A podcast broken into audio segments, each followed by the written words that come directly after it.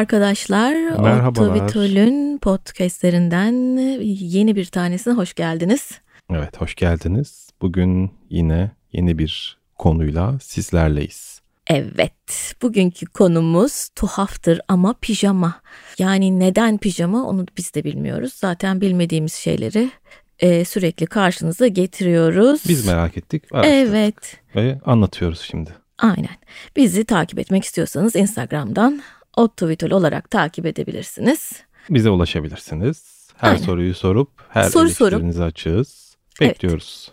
Şimdi pijamaya şöyle ya pijama benim için e, pandemide karşıma çıkmış daha önce karşıma daha elbette ki çıkmış ama pa- pandemide daha çok birliktelik yaşadığım bir obje. E, bu kadar tabii kapalı kalmak sonucunda bir Evet. ev giysisine ihtiyaç duyduk galiba değil mi? Aynen öyle oldu ve e, bu pijama ile muhabbetim arttı. Ondan sonra da bir şekilde biz bu pijamanın nereden geliyor ya kardeşim diye bir bakalım dedik. Şimdi bu pijamanın etimolojisinden başlayalım çünkü biz etimolojiyi acayip evet, seviyoruz. Her şeyin başlangıcı bir şekilde etimoloji oluyor. Evet, e, Pijamada Hintçeden geliyor, Urducadan geliyor. Urdu aslında Farsça da diyorlar, Urduca diyorlar, Hint e, Bengal dili diyorlar. diller. Evet, büyük, tam bir e, kaynağı ama büyük olasılıkla Hint kaynaklı gibi şu an için en azından bizim de ulaşabildiğimiz. E payijama diyorlar. Pay bacak demek değil mi? Pay. Evet, aslında bacak giysisi anlamında Hı hı. bu. Jama kıyafet giysi anlamına geliyor. Bunlar pay jama bacak kıyafeti, bacak giysisi. Evet, Farsçada da paycame yani ayak ve giysi Hı hı. kelimelerinin birleşiminden. Bu uyku kıyafeti değil sonuçta o çıktığı doğu kültürlerinde Hindistan olsun, İran Güney ve olsun. Batı Asya'da daha çok erkeklerin giydiği, daha çok değil hatta hep erkeklerin Hı hı. giydiği belden bağlı bir Pantolon gibi bir şey. evet hafif bir pantolon, rahat Yani giysi aslında anlamında. tabii oraların sıcaklığıyla düşününce Evet. herhalde hafifliği tabii e, ipek oraların kumaş E, pamuklu, Pamuklu. ipek. Tabii ki e, bu kültürün Avrupa'ya, batıya geçmesi her zaman olduğu gibi koloniler, kolonizasyon sebebiyle oluyor değil mi? evet e, İngiltere tabii bunu. İngiliz E, askerler İngiliz sömürgesi olduğu için o taraflar çoklukla İngiliz askerler ve İngiliz e, soylular bir şekilde doğudan gelen her şey gizemlidir. Doğudan gelen her şey ilgi çekicidir düsturuyla hareket edip bunu taşımışlar e, bir taraftan da çok rahat bir giysi. E, adamlar da bunu kullanmak ve kendi hayatlarına geçirmek istemişler. Peki bu adamlar bu pijamayı getirmeden evvel insanlar nasıl uyuyorlardı? Avrupa'da muhtelif düşünceler var bu konuyla ilgili. Bir tanesi 16. yüzyıla kadar Avrupa'da insanlar çıplak ya da günlük kıyafetlerle uyuyor. Ben bu e, çıplak uyuma hikayesini çok da algılayamıyorum açıkçası. Çünkü ya belki de insanlar e, elbette ki bizden çok daha fazla soğuğa alışkındı. Ama çıplak uyumak çok akıl kârı gelmiyor. Evet hele Ku- Kuzey Avrupa'yı bir düşünsene İngiltere E, Bana imkansız olsun, geliyor ama Almanya belki olsun. böyle hani aba gibi yorganların altında ama sanmıyorum. Bence o dönemlerde insanların zaten bir kat giysisi vardı. Onunla yatağa giriyordu, yataktan çıkıyordu ve hayatını Yani öyle idame kesinlikle günlük ettiriyordu. kıyafetin uyku kıyafeti olması çok mantıklı ama hani Avrupa olarak hani Akdeniz'in çevresini sayıyorsak belki çıplak uyunabilir. Olabilir e, ama, Ama bir o da yandan da yani entari var entari mesela var, evet. hayatta. Hani gece yatarken o E de entarini entari var. giyiyorsun. Aslında uyku giysisi biraz da hani üşüme ve ısınma ihtiyacı ile yan yana bir kavram bence. Kesinlikle evet. İlk başlarda Oytun e, bu zenginlerde bir gece takkesi hikayesi var. Gece şapkası, gece başlığı. Evet bir başlık çok e, Zenginlik, zenginlik sembolü değil mi? çok ilginç. Avrupa'da. Çok ilginç. Bu ge- gece başlıklarının bu kadar popüler olmasını e, çok da anlamlandıramıyoruz ama bu o kadar önemsenen bir hikaye ki bunları vasiyet olarak ailede sevdikleri kişilere bırakıyorlar. Yani Yani, Bu bir maddi bir şey değil herhalde. Ya Manevi hayır, bir hayır, hayır, hayır. dedemin gece başlığı, gece şapkası, İşte uyku dedenin şapkası mesela diye. 20 tane torunu var. 20 En torununda sevdiğine yedincisine üç tanesini takkesini bırakıyor bırakıyor. ve çok önemli. O da o takkeyi, takke de demeyelim de başlığı Baş, giyerek e, hayatında uykularına dedesini hatırlayarak hatırlayarak devam ediyor. Ne zaman bitti bu acaba? Bilmiyorum valla. Hani aslında bizim de böyle bir gelenek vardır. Dede takkesi. Benim dedem başlık takardı ama benim dedem çok üşürdü. Sizin ailede var mı başlık Yok. takarak uyuyan? Ben hiç hatırlamıyorum. Hiç bilmiyorum. Vallahi ya da hiç uyurken hiç kimseyle severdi. karşılaşmadım. Yaşlılarla bilmiyorum. Hiç bilmediğim bir şey. Evet sinüziti olanlar daha iyi bilir bu işi. E, bu İngiltere'de e, elbette Victoria dönemiyle her şey abartıldığı için zenginleşmeler, zenginleşme bir kere sanayi devrimi sonrası işte coğrafi keşifler vesaire vesaire sonrası para bollaşıyor ve her şey abartılıyor.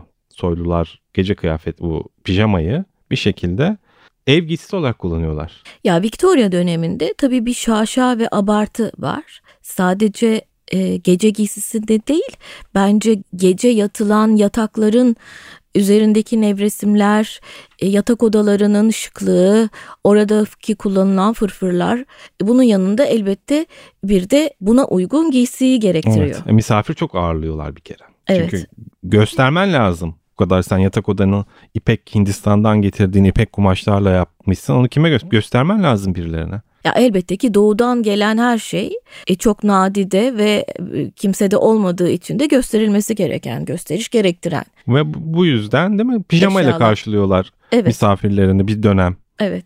Bu pijamaları da işte çok kaliteli ipek ve saten kumaşlarla diktiriyorlar.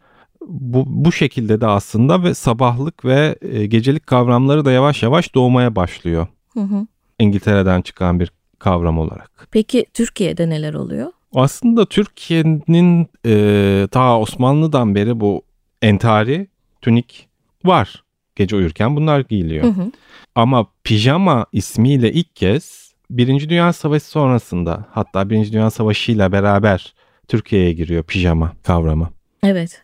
Yani aslında daha e, bu kavram ilk başlarda tuhaf karşılanıyor. A- yani Avrupa'da insanların gömlek ve pantolondan oluşan bir kıyafetle yatağa girdikleri ve bunun ne olamayacağı çok saçma sapan bir şey olduğu konuşuluyor. Kulaktan kulağa efsane Evet, oluyor değil mi? Avrupa'da böyle Allah Allah, yapıyorlarmış. Avrupalılar da İyice saçmaladılar falan diye. filan diye. Ya bunlar da aslında çok eski zamanlar değil yani. Birinci İşte Dünya Savaşı'ndan 1918, bahsediyoruz. 20 o aralar. Aynen. Bu arada e, bu işte Birinci Dünya Savaşı sırasında gelen bu akım pijama akımını aradan bir süre sonra meşhur yazar Aka Gündüz e, Şubat 1942 yılındaki 7 Gün dergisinin bir sayısında pijamanın tarihi adında bir makale yayınlıyor. Düşünün yani 1942'de de birinin aklına düşmüş bu pijamanın tarihi nedir diye. Çok tuhaflamış olsalar gerek bu pijamanın hayatlarına girişini. Ve uzun uzun da oturmuş Ya- yazmış. İstersen ya böyle bir, değil mi? kü- Onun kü- bir küçük bir şey var onu okuyayım mı?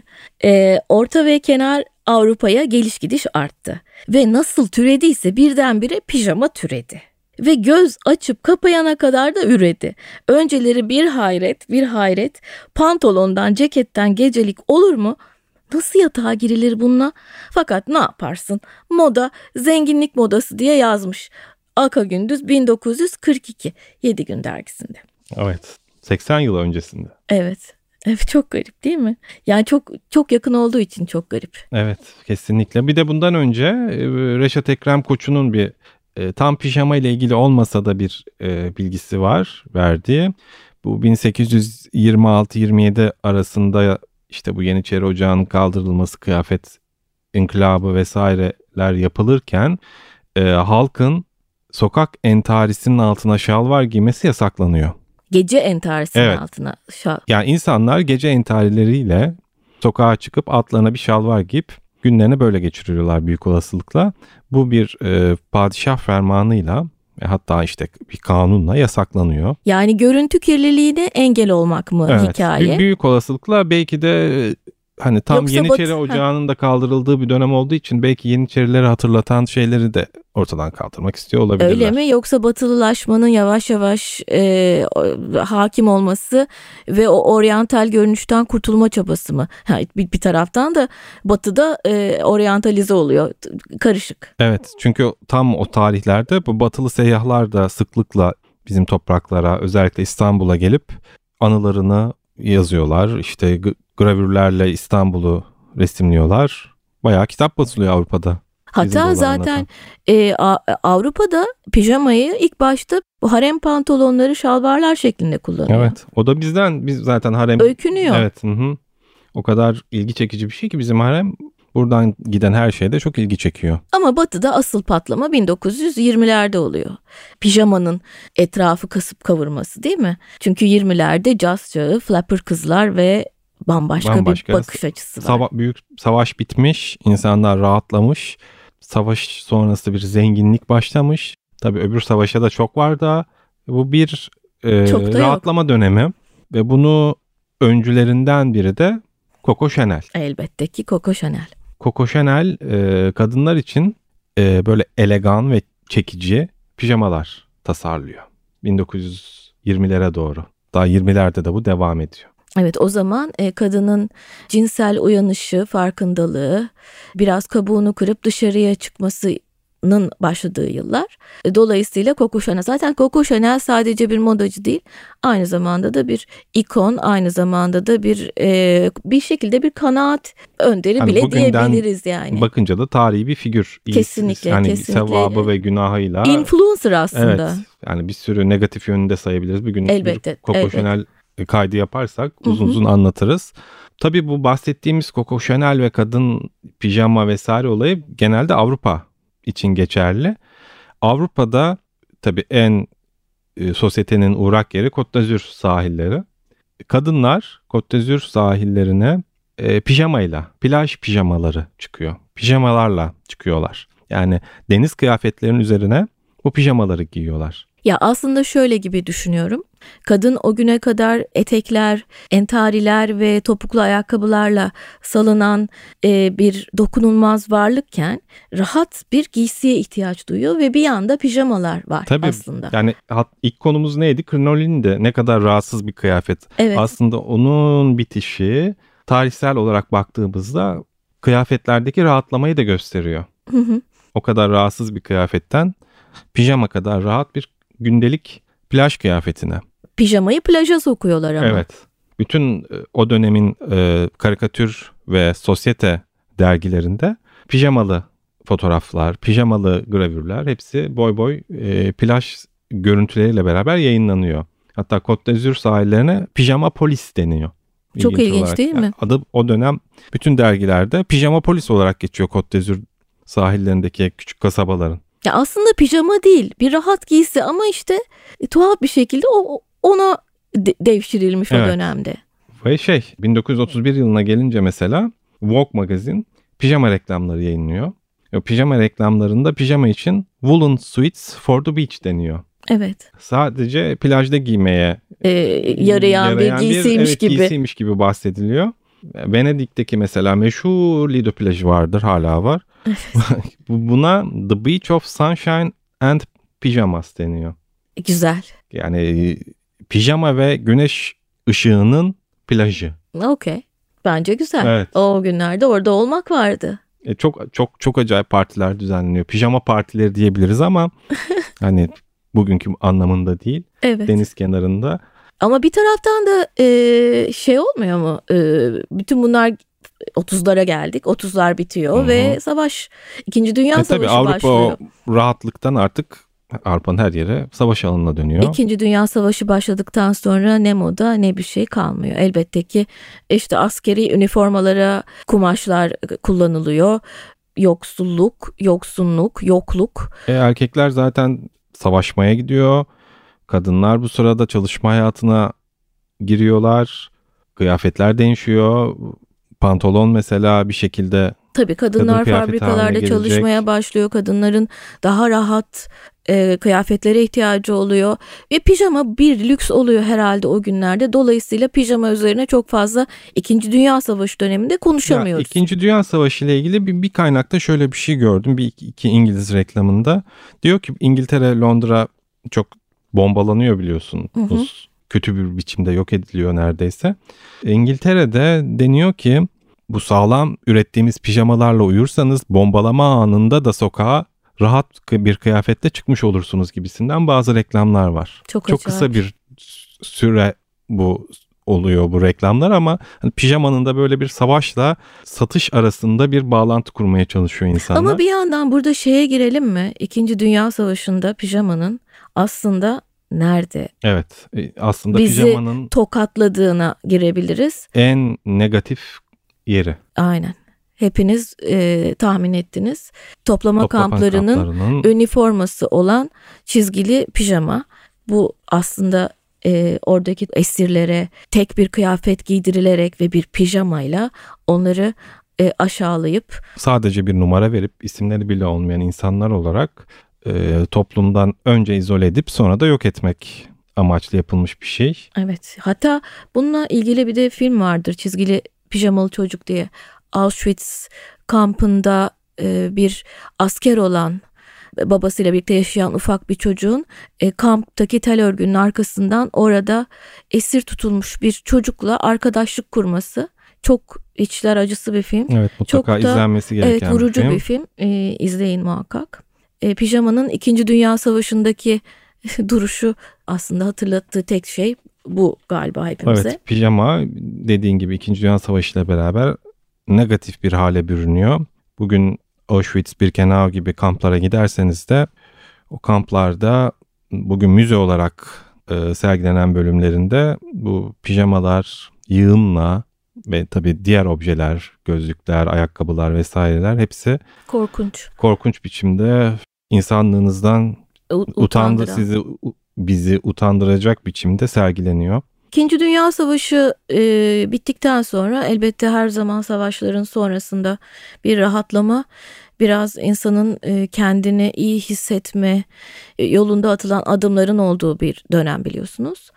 E, burada kadın modasında tekrar pijamalar ve seksi, hoş giysiler ortaya çıkıyor. Tabii ki bunun başında da Dior var. Dior diyor ki bir kadın yatakta bile kendini soylu hissetmelidir ve piyasaya çok e, hoş, seksi gece giysileri sunuyor. Artık gecelik değil mi? Evet tabii artık Hani bildiğimiz çift parçalı pijama değil de gecelikler, sabahlıklar, gece giysileri çeşitleniyor ve isimleri oluyor hepsinin teker teker. E sonrasında 60'lara geçiyoruz. 60'larda 60'ların pijaması, özgürlük, pijaması nedir? baby doll. Evet. Baby doll'un ne olduğunu biliyorsunuz tabii. Şöyle mini minnacık bir giysi. Gayet seksi. O dönemde baby doll'lar satış patlaması yapıyor. gidiyor, değil mi? Evet. Tabii hatta dönem- böyle bir film Hı hı. var. Dini makamlar, dini e, kurumlar onu hemen engellemek istiyorlar fakat film yok satıyor. Film sonrasında da Baby Doll El patlaması, satışı, El Yakazan'ın filmi satışları inanılmaz yükseliyor. Bir yandan da şey var ama Halston var modacı. Hı hı. Onun da palazzo pantolonları Palazzo var. pantolonları daha böyle E, bunlar Ee, pijama evet aslında. ama böyle günlük hayatta kullanılan Evet. şık ve rahat pantolonlar. Evet. Gene pijamadan esinleniyor büyük olasılıkla. Bir de bir 80'ler esprisi mi yapsak senin acaba? Yapalım yap bakalım. Bu yılbaşı ne yapmayı düşünüyorsun? Pijama, terlik, televizyon. Bu da 80'lerin büyük olasılıkla 80'lerde hatırladığımız kadarıyla bir esprisiydi. Evet PTT. o, o, o kötü espriyi PTT. hala e, Hı hı. ara ara Pijama da yapıyor. hayatımıza böyle bir Pijama terlik televizyon esprisini. Bir e, de Çizgili, Sümerbank'ımızın çizgili pijamaları meşhur var. pijamaları vardır. Bir dönem Ya aslında 70'lerde pijama cinsiyetsiz bir giysiye dönüştü değil mi bir yandan? Yani hem 70'leri cinsiyet evet at, atlamayalım. Hı hı. hem cins aslında ülkemizde de cinsiyetsiz olduğu kadar da bir sınıf belirleyen bir giysiye dönüşüyor. Mesela Yeşilçam'ı düşünelim. Doğru. Hulusi Evet. Kentmen geliyor benim aklıma. Evet, fabrikatör. Ama o pijamasının üstüne robe de chambrını giyer, Evet, boynuna da ipekli fularını takar. Ama, Ama Münir Özkul, aynı çalış, zaman işçi Münir Özkul. Buruşuk. Evet, buruşuk çizgili pijaması, üzerinde fanilası ve üzerinde düğmesi iliklenmemiş gene çizgili Evet. pijamasıyla bir e, Yeşilçam'ın sınıf göstergesi olarak hayatlarımızda yer alır. Evet. Yani aslında e, bir dediğin gibi e, sınıfları e, gece giysisiyle tanımlama durumu söz konusu. Tuhaf değil mi? Yani aslında e, günümüzde şey artık bence e, pijama. Pijama deyince benim aklıma gerçekten rahat, sağlıklı, iyi uyku, iyi uyanmak. Evet artık zaten e, satış yapan firmaların da e, reklamlarda yöneldiği konu bu değil mi? İyi uyku, rahatlık, Kesinlikle. kullanılan kumaşın yumuşaklığı ve bedende pijamanın rahatlığı, gece uykusunda seni rahat ettirecek şeyler. E, uyku Evet. kadar önemli bir şey yok sonuçta. Evet. Ama yani pijamanın sence imajı e, bugün nasıl? Yani pijama e, bir yandan da anti medeniyet gibi de düşünülen bir şey değil mi? Pijama o eski şaşasını kaybetti. E, Pijama çok günün içine girdi. Gündelik e, hatta yani e, çok da böyle hani hor görülen bir şey artık sanki. Bir de artık hani o şaşalı kumaşlar, ipekler, satenlerden ziyade likra hayatımıza girdi gireli. Evet sentetik kumaşlar. Sentetik kumaşlar girdi gireli. Daha bir böyle kolay ulaşılabilir. Çok da önemi olmayan bir hatta bir sürü insanın kullanmadığı. Yani ben pijama giyiyor muyum? Ben pijama kullanmıyorum. Ben kullanıyorum. Evet. Ve pijamaları çok seviyorum. Hele hele böyle parlak güzel kumaşlar olsun. Yani bence bu pijamaya e, eski e, itibarı iade verin. edilmeli. Evet. Bu da bir başlangıç olsun. evet lütfen pijamalarınızı sevin. Pijamalarınıza itibarlarını iade edin. E, akşam yatağınıza yatarken süslü pijamalarınızla girin yatağa. E, Kendinizi evet fotoğraflarını bize gönderin. Evet lütfen bize pijamalarınızın fotoğraflarını gönderin ve e, gidin kendinize bir e, hoşluk yapın. Böyle güzel, ciddi, tatlı bir pijama alın diyor. Ve bu Bugünkü. Pijama yayınımızı sonlandırıyoruz. Bizi takip etmeyi unutmayın. Hoşça kalın. Kendinize iyi bakın. Görüşmek Bye. üzere sevgiler.